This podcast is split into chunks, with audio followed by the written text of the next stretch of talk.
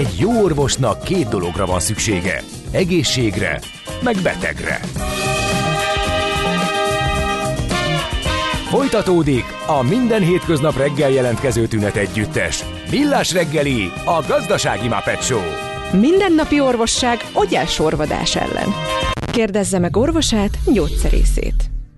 A Millás reggeli főtámogatója a BYD Schiller. A BYD Schiller a Schiller Autó család tagja. Autók szeretettel. A Millás reggeli főtámogatója az idén száz éves Magyar Nemzeti Bank. Jó reggelt kívánunk, kedves hallgatóink! 8 óra 11 perc van, úgyhogy akiknek 8-ra kellett volna valahova odaérni, azok már az úri embereknek engedélyezett 10 perces késésből is kicsúsztak, úgyhogy csipkedjék magukat. Az, Ajánlja a Millás reggeli műsor vezetői gárdája ma reggel itt a Rádió Café 98.0. Aki Mihálovics András. És Kántor Endre. Én, én nem tudom ezt az úri ember 10 percet, én az akadémiai 15 percet gondolom. De úriemberből több kevesebb, van, mint kevesebb akadémikusból. Van? Most már. Bár igaz. Most már lehet, hogy kevesebb úriemberből.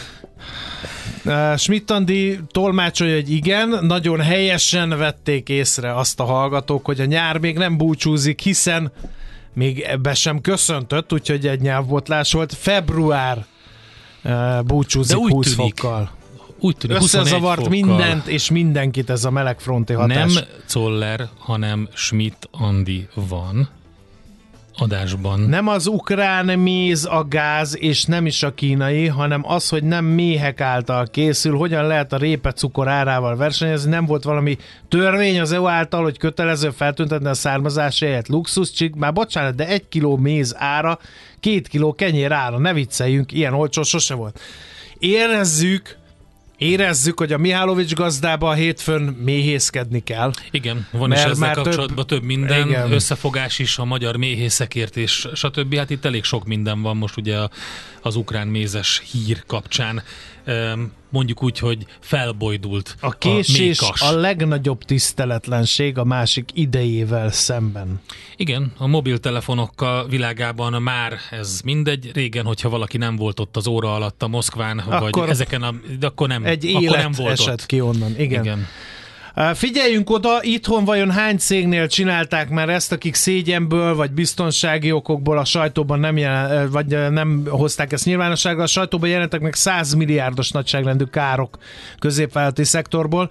Ugye ez a kiberbiztonsági rovatunkra érkezett reakció. Bejönnek, cuki pendrive-ot ejtenek el a folyosón, azt valaki úgyis megtalálja, beteszi a gépébe, és már bent is vannak a rendszerben egy életszerű lennek eh, mondott sajnos példa van, a Sajnos van ilyen, és az még rosszabb, amikor megveszed ezt a pendrive-ot valamelyik ilyen közösségi piactéren, mert olcsó volt, de több terrabájtos, és úgy mennek be a gépedbe. Szóval van egy csomó ilyen, igen, köszönjük szépen az információkat, most viszont más dolgunk van.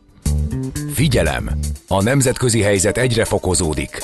Ne közlekedj üzleti szemellenzővel a nagyvilágban. Aki naprakész és szemfüles, az megtalálhatja a lehetőségeket nemzetközi környezetben is cégstruktúrák, adótervezés, adóegyezmények és vagyonvédelem. Ebben segít a Nemzetközi Vagyontervezésről kristálytisztán a Millás reggeli pénzügyi panoráma rovata. Aki pedig pénzügyi panoráma rovatunk állandó szereplője, na mondjuk együtt, kórusban mondjuk együtt dr. Magyar Csaba, okleveles adószakértő, a Crystal Worldwide ZRT vezérigazgatója. Szerbusz, jó reggelt! Jó reggelt, sziasztok! Ne eladó az útlevél, kérem. Ez az első riporteri kérdés. Hát ki az az őrült, aki eladja az útlevelét? De... Kérdés, hogy mennyiért? Meg, ja, hogy már van is jelentkező itt a stábon belül is eh, az eladó az útlevélre. Szóval igazából állampolgársági és lepe, letelepedési programokról lesz szó, eh, de egy kis fogalommagyarázzattal kezdjünk, ha nem bánod. Mit jelent az, hogy aranyvízum, meg aranyútlevél, mert hogy ezeket viszonylag gyakran halljuk, meg látjuk a sajtóban? Igen, divatosan aranyútlevélnek és aranyvízumnak szokták az államok által meghirdetett bevándorlási programokat nevezni. Mondhatnánk azt is, hogy ezért ez a bulvárzsurnalizmus és a bevándorlási marketing szlogen határán billeg ez a két kifejezés. Viszont nagy érdekesség ebben, hogy a jogintézmény bírálói és a támogatói is egyaránt használják ezt a kifejezést, tehát pozitív és negatív értelemben is ö, szoktak ezzel dobálódni. És ezeknek az aranyvízum programoknak többféle verziója létezik, de közös jellemzőjük, hogy vagy állampolgárságot, vagy letelepedési engedélyt adnak olyan külföldi magánszemélyek részére, amelyek befektetnek az adott országba.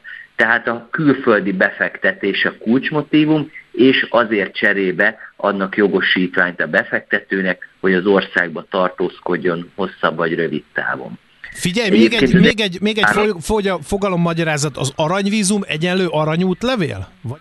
Itt már különböző Nem. van. Nem, ugyanis ö, itt megkülönböztetjük a letelepedési és az állampolgársági programokat. Ugye jellemzően a letelepedést vagy hosszabb távú tartózkodást biztosító lehetőséget szokták aranyvízumnak nevezni, és amikor pedig állampolgárságot lehet szerezni abban az országban, mondjuk azt, hogy ez a csúcs, ameddig el lehet jutni, azt szokták arany útlevél programoknak nevezni, de egyébként, ahogy mondtam, eléggé használja sok szektor már ezt a kifejezést, és simán láttam olyat, hogy ahol állampolgársági program volt, azt is simán Golden Visa-nak nyomták angolul, mert ugye a az érdeklődők erre kerestek rá a neten, és akkor ennek megfelelően alakítják az elnevezéseket is. De egyébként nagyon sok esetben előfordul, hogy az adott országban nem is nevezik ezt aranyvízumnak, hanem egész egyszerűen így ráragadt ez a kifejezés, és van valami szép neve abban az adott országban annak a programnak. Na, akkor most uh, még egy fogalommagyarázat. Mi az állampolgárság és a letelepedés közötti különbség jogilag? Mert nyilván ezt most mindenki kórusba uh, fújja, de hülye ez a Mihálovics ilyen egyértelmű kérdést feltenni, de ez azért nem olyan egyértelmű.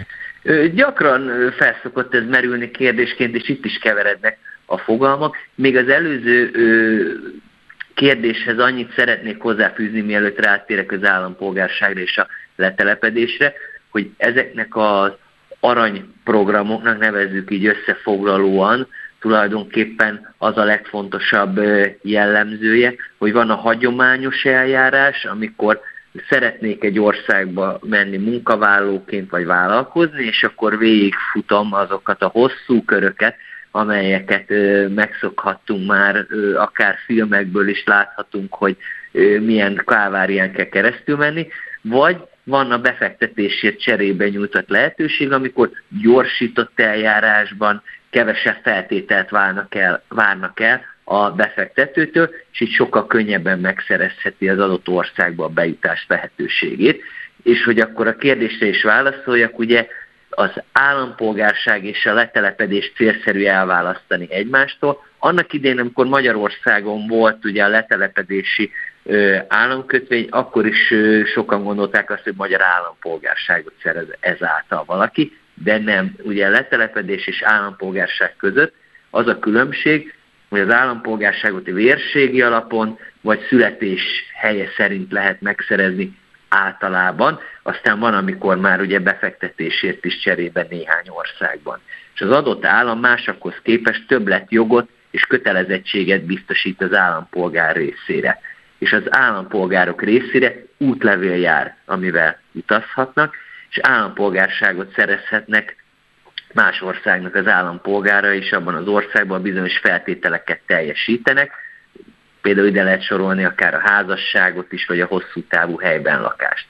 Míg a letelepedés esetében az adott állam lehetőséget biztosít nem állampolgároknak, hogy az adott országban tartózkodjanak, dolgozzanak, tanuljanak, de kevesebb joguk van, mint az állampolgároknak, nem viselhetnek hivatalos tisztséget, nem szavazhatnak.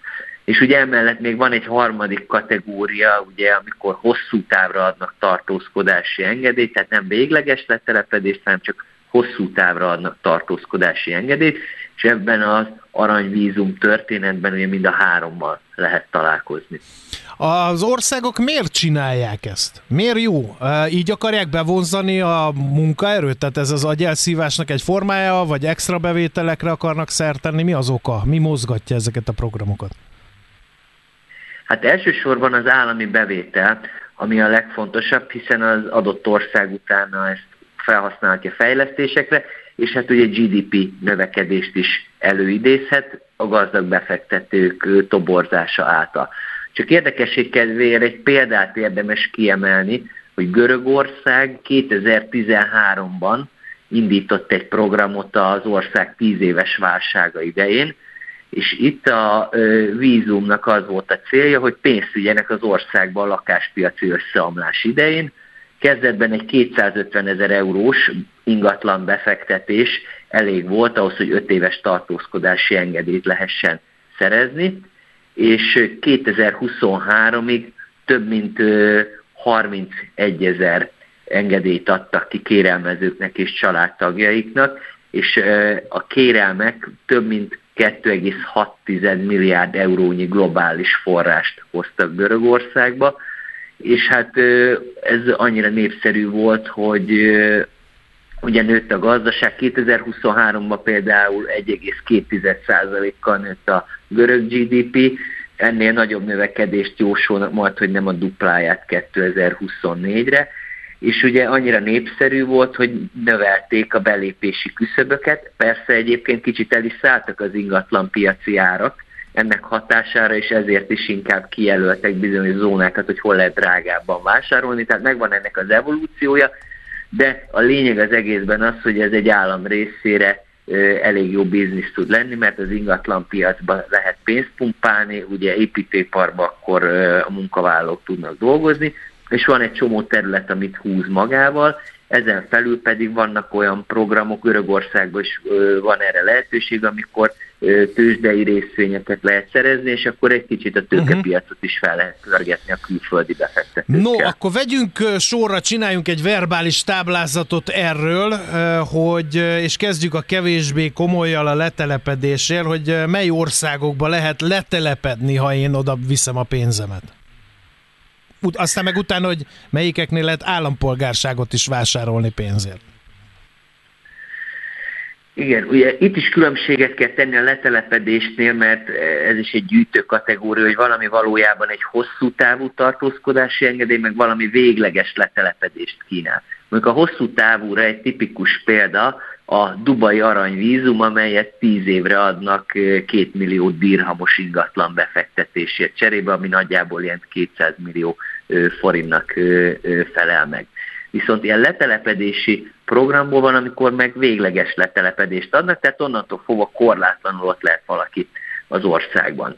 De egyébként letelepedési programból sokkal több van, mint állampolgársági programból. Itt Európán belül például Portugáliában, Máltán, Görögországot is említettem, Cipruson is van ilyen program, de például Olaszországban is és hát Új-Zéland is ebbe a kategóriába tartozik, és még nagyon hosszú a felsorolás, amit itt lehetne említeni, tehát gyakorlatilag több tucatnyi ilyen program van a világon. Új-Zélandról, Új-Zélandról majd privibe beszélnünk kell. Uh, mielőtt rátérnénk a magyar uh, vonatkozásra, uh, mert hogy nekünk is van ilyen. Annak mik a specialitásai a magyar programnak? Ez egy, egyetlen állampolgárságot ad, vagy csak letelepedést? A magyar program, ami egyébként július 1-től indul, az egy hosszú távú tartózkodási engedélyt biztosít, ami azt jelenti, hogy meg lehet szerezni 10 évre Magyarországra tartózkodási engedélyt, amit ö, utána további 10 évvel meg lehet hosszabbítani, és a magyar feltételek között az szerepel, hogy magyar ingatlan alapban kell befektetési jegyet vásárolni 250 ezer euró értékben, vagy direktben lehet lakóingatlant vásárolni 500 ezer euró értékben, vagy 1 millió eurós támogatás közérdekű vagyonkezelő alapítvány részére, hogyha felsőoktatási intézmény tart fenn, és ezért cserébe a kérelmezőnek a házastársa és a kiskorú gyermeke is ö, beléphet ebbe a programba. Tehát látható, hogy Magyarország is felzárkózik ebből a szempontból más európai országokhoz, hiszen ugye a magyar ingatlan piacot is szeretnék egy kicsit előnyösebb helyzetbe hozni, és hát a többi európai országnak a példáján látszódik, hogy ez jól tud működni ez a program meghatározott keretek között. Itt minden családtag után le kell szurkolni ezt az 500 ezer eurót? Adott esetben egy tisztázó kérdés. Nem. Tehát egyszer leteszek Nem, tehát, 500 ezer eurót, és... Uh-huh lakóingatlant vásárol valaki Magyarországon legalább 500 ezer euró értékben, akkor apa, anya és a kiskorú gyermekek ebbe beletartozhatnak. Tehát ez az egész hát az olyan, olyan 200 millió forint körüli összeg akkor, ha én ezt jól számolom. Um, akkor még egy nagyon fontos aspektusát vizsgáljuk meg ezeknek az aranyvízumoknak, aranyútleveleknek, ez pedig az, hogy azért ezek a programok nem túl népszerűek, tehát vannak olyan, már hogy nem az érdeklődők részéről, hanem nemzetközi szervezetek elég durván kritizálják ezeket. Ez, e, e, mi a kritika? Tehát eddig oké, okay, marha klassz, mindenki vehet magának állampolgárságot, letelepetett, oké, okay, de mi, mi lehet ennek az árnyoldala?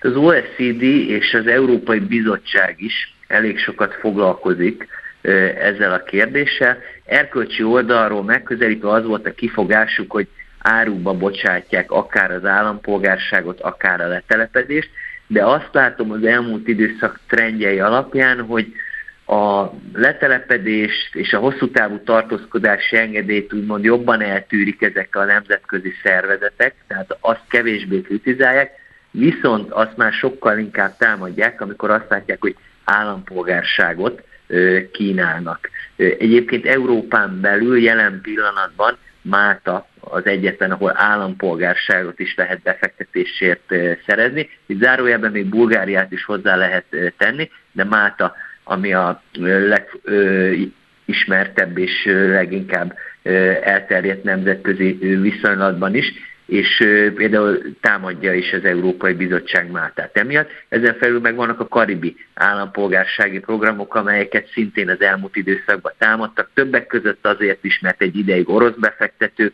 is jöhettek, és ugye nyilvánvalóan itt a nemzetközi helyzet véget, ezt nem nézték jó szemmel, és ugye itt feljönnek már a biztonságpolitikai kérdések is, ami miatt kritizálták ezeket a programokat.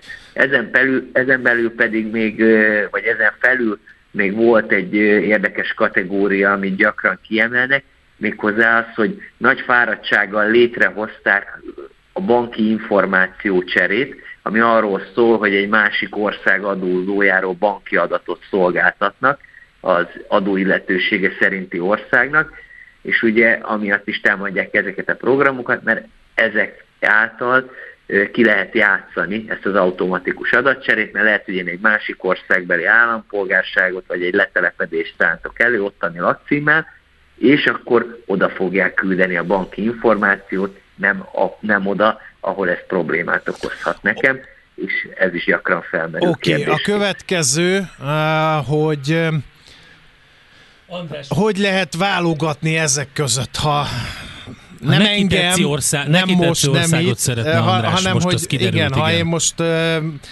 szimpatikus Új-Zéland, de, de nem tudom, hogy mennyire szimpatikus a letelepedési kötvényes, esetleg lehet, hogy Málta jó, tehát hogy, hogy itt van, van erre rátelepülve infrastruktúra, tanácsadás, hogy igen, tudom, hogy Új-Zéland az a szimpatikus, de neked elérhető. Igen, tényleg, igen, igen, ahol rábökök, hogy már. Görögország, vagy, vagy Dubáj, vagy Új-Zéland, szóval van-e ilyen?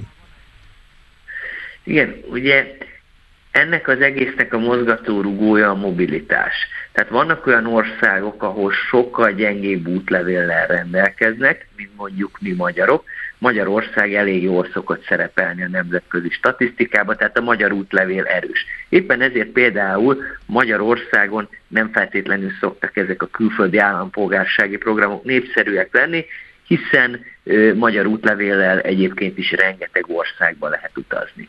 Viszont vannak olyan országbeli állampolgárok, és ennek egy nagyon nagy piac a Kína, akik elég kevés helyre tudnak utazni az útlevelükkel. És éppen ezért, amikor valaki vizsgálja, hogy neki érdekes lehet-e, vagy jó lehet-e ez a lehetőség, akkor azt szokták vizsgálni, hogy mennyi országba tudnak ezzel majd utazni. Ugye minden évben különböző ilyen útlevélindexek meg is szoktak jelenni, amire már hivatkoztam is, hogy milyen országnak milyen erős az útlevele, tehát ez egy fontos szempont lehet. De ha költségeket nézzük, ugye akkor azt is nézni kell, hogy mennyi pénzünk van, mennyi befektetést szeretnénk megvalósítani. Ingatlant szeretnék venni, vagy éppenséggel államkötvénybe szeretnék inkább fektetni, vagy én csak egy támogatást szeretnék adni az államnak. Tehát ezeket a befektetési szempontokat is figyelembe kell venni. Továbbá azt is, hogy ez az egész családnak szól, vagy csak egy személynek.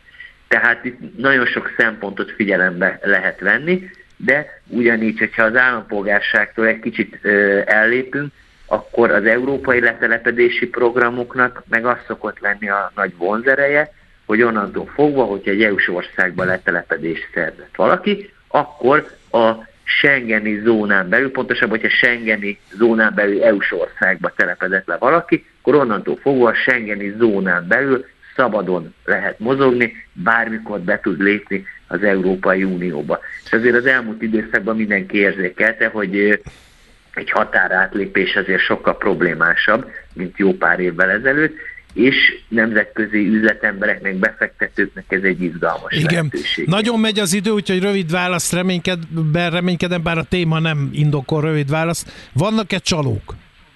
ezen a piacon. Hogy azt mondja, hogy fizessek be 200 ezer eurót, kapok állampolgárságot, befizetem a 200 ezer eurót, az állampolgárság meg nista.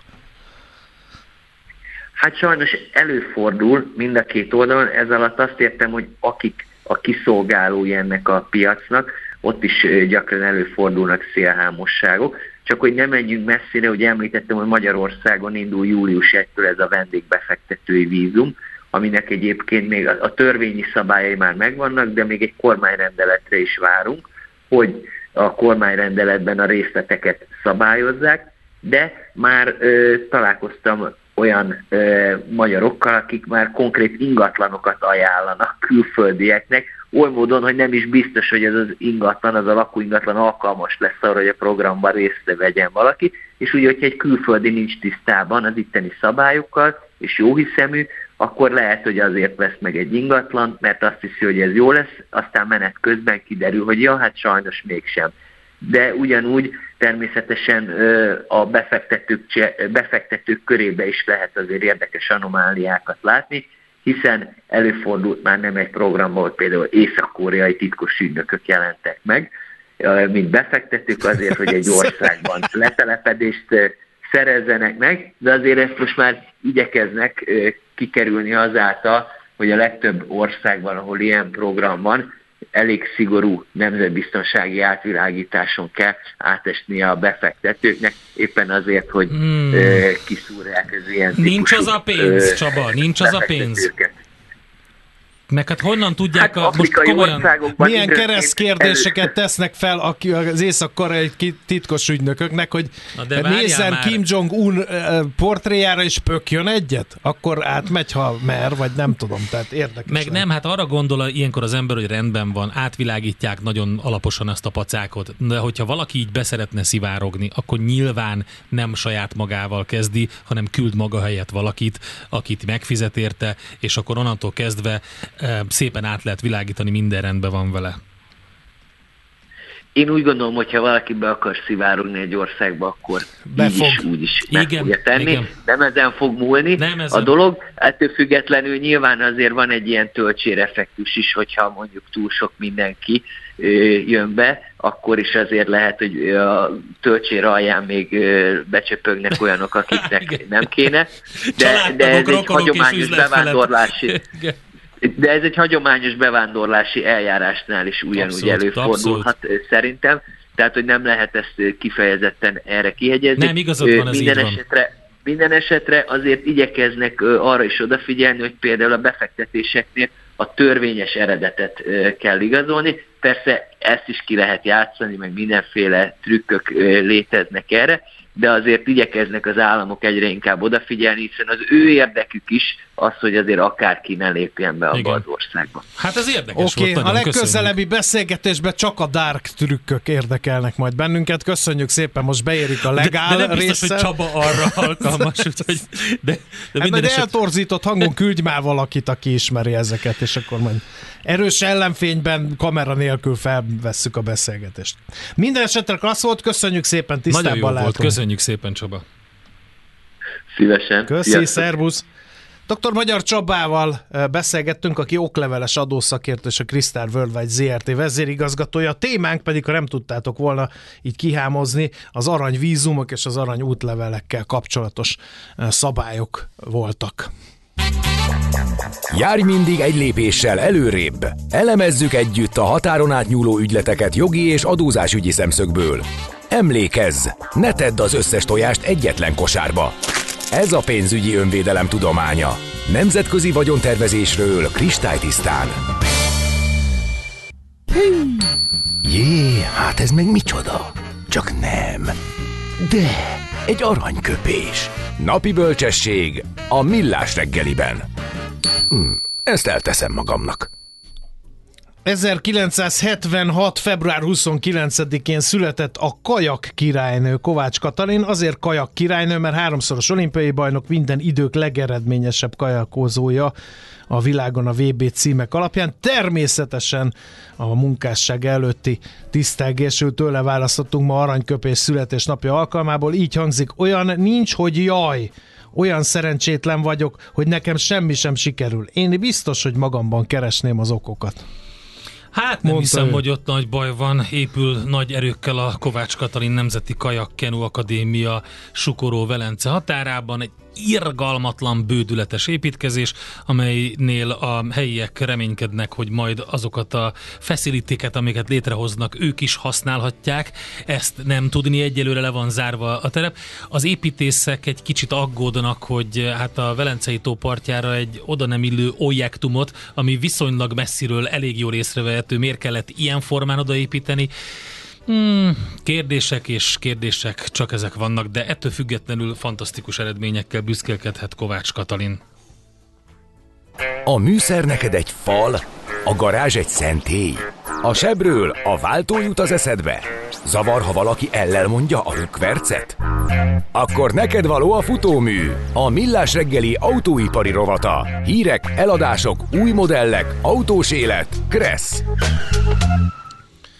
No, drága barátaim magyarok, akkor uh, futómű rovatunkban Várkonyi Gábor autópiaci szakértő. Szervusz, jó reggelt! Jó reggelt Valami kívánok. gigszer van az M7-esen, uh, mert hogy tárnokig áll a sor, azért akadozik itt a mondani valóm, de okát egyelőre a térképeken nem látom. Mindegy, ez most egy ilyen mellékszál. Szóval a gyárlátogatás, mint olyan, az még élő műfaj a jelek szerint, mert legutóbb én a gimnáziumban voltam gyárlátogatáson, ennek az volt az egy célja, hogy örökre elrettentse az embert attól, amely gyárat meglátogatta, úgyhogy én nem is lettem egy csomó minden. Mi lettél volna? Hát figyelj, voltunk szövőüzemben, voltunk tejüzemben, voltunk a Dunai Vasműben, tehát olvasztár sem Mi, lettem. Mindenhova el tudlak képzelni. Ezek Eddig közül. mindenhova. Én meg Köszi. voltam kérlek szépen Esztergomban, és ott azt mondták, hogy, hogy a gyárlátogatás az annyi, hogy kinyitották az ajtót, és utána becsukták, és ennyi. Tehát így be nem mehetsz. Már azt körül nem, igen, most? körül nem nézhetsz, semmit nem csinálhatsz. Van egy ilyen sáv, amin így me lehet menni, és akkor jobbra ülnek a, ki, a, a japán Suzuki dolgozók, a, balra a magyar Suzuki dolgozók, egyenesen tovább, ne néz jobbra, ne néz balra, menj tovább, mindegy. Szóval Na nem de sokat emberünk, láttunk. Várkonyi Gábor bejutott a Kecskeméti Mercedes ember. Ő belső ember, azért. Ráadásul nem is, nem is először. Ez Milyen? Már a, Na tessék, ez már a harmadik ennyi. Milyen? Á, te sokat tapasztalt, világlátott Kapták ember voltál, bármiféle, bármi... Pendrive-ot? Azt ne tedd be, ne nem, tedd nem be az otthoni be. gépbe, mert hát ha adott Mert halál. Tesla lesz belőle. Igen. Nem, semmiféle. Na, szóval, hogy az első benyomása így azt mondják, Nyak hogy na milyen volt. Kaptál. Mesélj, milyen volt, akkor arra mit mondanál? Egy azt... mergás fuxot. Ne Ács Gáborkodjál. Na, szóval komolyra fordítsuk a szót, és vigyünk valami keretet ebbe az autós ja, rovatba, így csütörtök reggel. Ja, jó lenne egyébként, igen. Igen, tehát ugye Magyarország top 10 vállalatának egyike a Kecskeméti Mercedes gyár, ami most le lehetne sorolni, hogy hány száz hektáron, meg mennyi autó, meg ilyenek, nagyon nagy gyár, és kulcs szerepe van egyébként a Mercedes rendszerén, globális gyártási rendszerén belül a Kecskeméti gyárnak. Ráadásul itt gördült le először Magyarországon teljesen elektromos villanyautó és a, az indulás utáni, ha emlékezetem nem csal, hatodik évben gördült le az egymilliómodik, az indulás pedig, amikor még az első kapavágás sem volt meg, az több mint 16 éve volt. Valaki, szerintem a, leg, az a legtöbb ember fejében a Mercedes gyár az egy ilyen 10 éves projekt nagyjából. Ja, Figyelj, ez egy agrárrovat, vagy kapavágásokról beszélsz, meg hektárokról, Így ki van. mint vet annyit arat? Így van, hát mert hogy ugye a, az új vezérigazgató, aki a, az eddigit, aki ráadásul Magyarországon marad, mert hogy Magyarországhoz köti a magánélete is, de német. Szóval most egy új, egy új vezérigazgató érkezett, és az első hát ilyen, hogy mondjam, public appearance az, az nekünk volt újságíróknak, tehát nekünk beszélt először arról, hogy milyen egyéb, milyen egyéb tervek vannak amellett, amiket már megvalósítottak, mert hogy ugye a második ütem is elkészül végre, aminek Na. egyébként az alapkőletétele az hat évvel ezelőtt volt egész konkrétan, és ugye itt a piaci helyzet változása, meg a kiszámíthatatlanság, meg a Covid, meg az egyebek miatt az itt egy jelentős szünet volt, míg végre megépítik a második ütemet, ami egyébként akkora lesz körülbelül volumenét tekintve, mint az első. Tehát, hogy gyakorlatilag duplázzuk azt, amit eddig a Mercedes gyár tudott. Nem véletlen egyébként, az látható, hogy a német autógyártásnak jelentős része az Kelet-Európába költözik, ezt már eh, sokszor Igen, és eh, lehet is látni ezeken a fejlesztéseken, hogy eh, szebb jövőt képzelnek el, mint ami körvonalazódik Németországban gazdaságilag, vagy ingatlan buborékilag, mert elég sok érdekes felhő van. Hát erről nem beszéltek? Németországban van, de hát erről nyilván mm, egyrészt nem tisztje szerintem uh-huh. egy, egy Mercedes gyárigazgatónak beszélni. Amiről viszont szerintem érdemes beszélni, az az, hogy én azt gondolom, lehet, hogy rosszul vagyok ezzel, és majd a hallgatók megírják, de én azt gondolom, hogy az emberek fejébe él valami fajta sztereotípia arról, hogy milyen dolgozni egy ilyen gyárban. Hát Aha. mi? Hát egy kivételezett helyzet. Tele ki vannak tömve a dolgozók jóléti fizetésekkel, szociális juttatásokkal. A, épp a mai sajtóban van, hogy mindenki kap 1 millió forint plusz. 1 millió 90 ezer forint. Igen, na egészen pontosan. Hát akkor milyen, ez egy álnaív kérdés, milyen mindenki oda akar menni dolgozni, mert az klassz. Igen. Viszont az érme másik oldal, hogy időről időre az Audinál is, gondolom ott se sokkal rosszabb dolgozni, mint a Mercedesnél, jönnek hírek arról, hogy hogy vitatkoznak a munkavállalók a munkáltatójukkal, annak ellenére, hogy irigyelt státuszban vannak az átlag magyar munkavállalóhoz képest. Persze, hát ugye itt mindig van egy olyan elképzelés, hogy a német dolgokhoz kéne fölzárkózni itt szakszervezeti és munkavállaló érdeképviselet szempontjából is, és egyébként ez a német cégeknél azért alapvetően nagyjából működik is. Tehát azt szerintem nem nagy titok, hogy azért mondjuk egy Suzuki gyár és egy Audi gyár dolgozó érdekképviselete között azért van különbség, ahogy a Mercedesnél is. Ráadásul azt is tegyük hozzá, hogy azért ez nem csak a bér szempontjából izgalmas, hanem az egyéb szolgáltatások szempontjából is. Tehát, hogy van Mercedes óvoda, van Mercedes duális képzés egészen egyetemi szintig, van Mercedes hozzájárulás a közlekedésedhez, van Mercedes hozzájárulás az ebédethez, tehát, hogy, hogy nagyon-nagyon sok... A büfében a posírozott lazacfilé tormahabbal 1002. 990, kedves barátom. Ja. Tehát, hogy ezt is oh. megkérdeztük. Egy ezresér ebédelsz egészen... Egy ezresér? Igen. Nem hát lehet, ugye... kiszállítás nem vállal? Mercivel. Home office lehet, hogyha a home office vagy, akkor kiszállítják neked a kedvezményes ebédet. Na, viccet félretéve, én azt gondolom, hogy, hogy ezek alapvetően jó munkahelyek, biztosított munkahelyek, ugye 4500 emberről beszélünk itt nagyságrendileg, és ehhez azért még sok ezer ember fog hozzájönni. Úgy, hogy uh, itt ugye területi szinten is meg kell majd küzdeniük egyébként a munkavállalóknak a kegyeiért, mert hát... Hiszen ott jön a BYD a... nyíllövésnyi távolságra, Bizony. a Merga mellé, meg jön a, a BMW gyár, az sincs sokkal nagyobb messze, és akkor Suzuki Esztergomban van, ugye, tehát azért... Van igen. egy szivótás, ráadásul tényleg a Kecskeméti gyár az hatékony és modern, még a Mercedes gyárak impériumában is, hiszen ez egy fiatal gyárnak számít értető módon, és nagyon sok minden egyébként itt is van kikísérletezve. A kedvencem, az nem láttam még ilyet soha sehol, de szerintem ez nektek is tetszeni fog. Ugye van egy van egy olyan folyamat, amikor az autók vízhatlanságát tesztelik, hogy ilyen pongyolán fogalmazzak. Tehát persze, ez minden gyárban van. Van egy nagy medence, és beleemelnek darúval egy mergát. Fú, én nem Kérlek. így van. András olyan hülye vagy. Kiviszik oda valahova uh, egy tengerpartra, egy le, cölöppel lekötik, és megvárják, hogy jöjjön a, az ár. Daga, igen. igen. Az néha, néha, néha nem tudom eldönteni, hogy kivel járok rosszabbul. Most ne arra, hogy én legalábbis autós referenzt adtam, mert ez a Tény. Top Gearben volt, Tény. amikor megcsinálták ezt az L200-as Mitsubishi-vel, ha jól emlékszem. Na, a, nekem a kedvencem az volt, amikor lerobbantották a Hiluxot. Lerob- igen, a Hiluxot így a háztetőről. És még akkor is És még ment utána. Zseniális volt. Na, tehát itt ez úgy néz ki, hogy van egy, egy úgy képzeljétek el, mint egy ilyen automata automosó, amikor elkészül az autó, utolsó fázisok egyike, tesztelés, ugye lezárják az autót, egy futószaragon keresztül viszik ezen az esőztetőn gyakorlatilag, és utána egy, egy szorgos munkás kéz végignézi az autót, hőkamerával is, meg, meg ugye kézzel is, hogy van-e valahol bármilyen beázás. És Na ezt tudnám csinálni a, a menüért cserébe. Menne? Menne. Egy ezresér naponta? Hát egy tapintással megállapítom. Működne. Na, képzeljétek el, hogy amikor rá parkolnak a szalagra, akkor van egy ilyen kis, kis golyócska, abba belerakják a kulcsot, és ezt beledobják egy ilyen PVC csőbe, ami jó hosszú, és az megérkezik a mosóút végére, ahol is ugye a szorgos kéz kinyitja ezt, kiveszi belőle a kulcsot, és azzal nyitja ki az autót, majd a kis golyót egy másik PVC csövön, ami ugye ilyen X alakban keresztbe onnan megy visszafelé. Visszaküld a feladónak.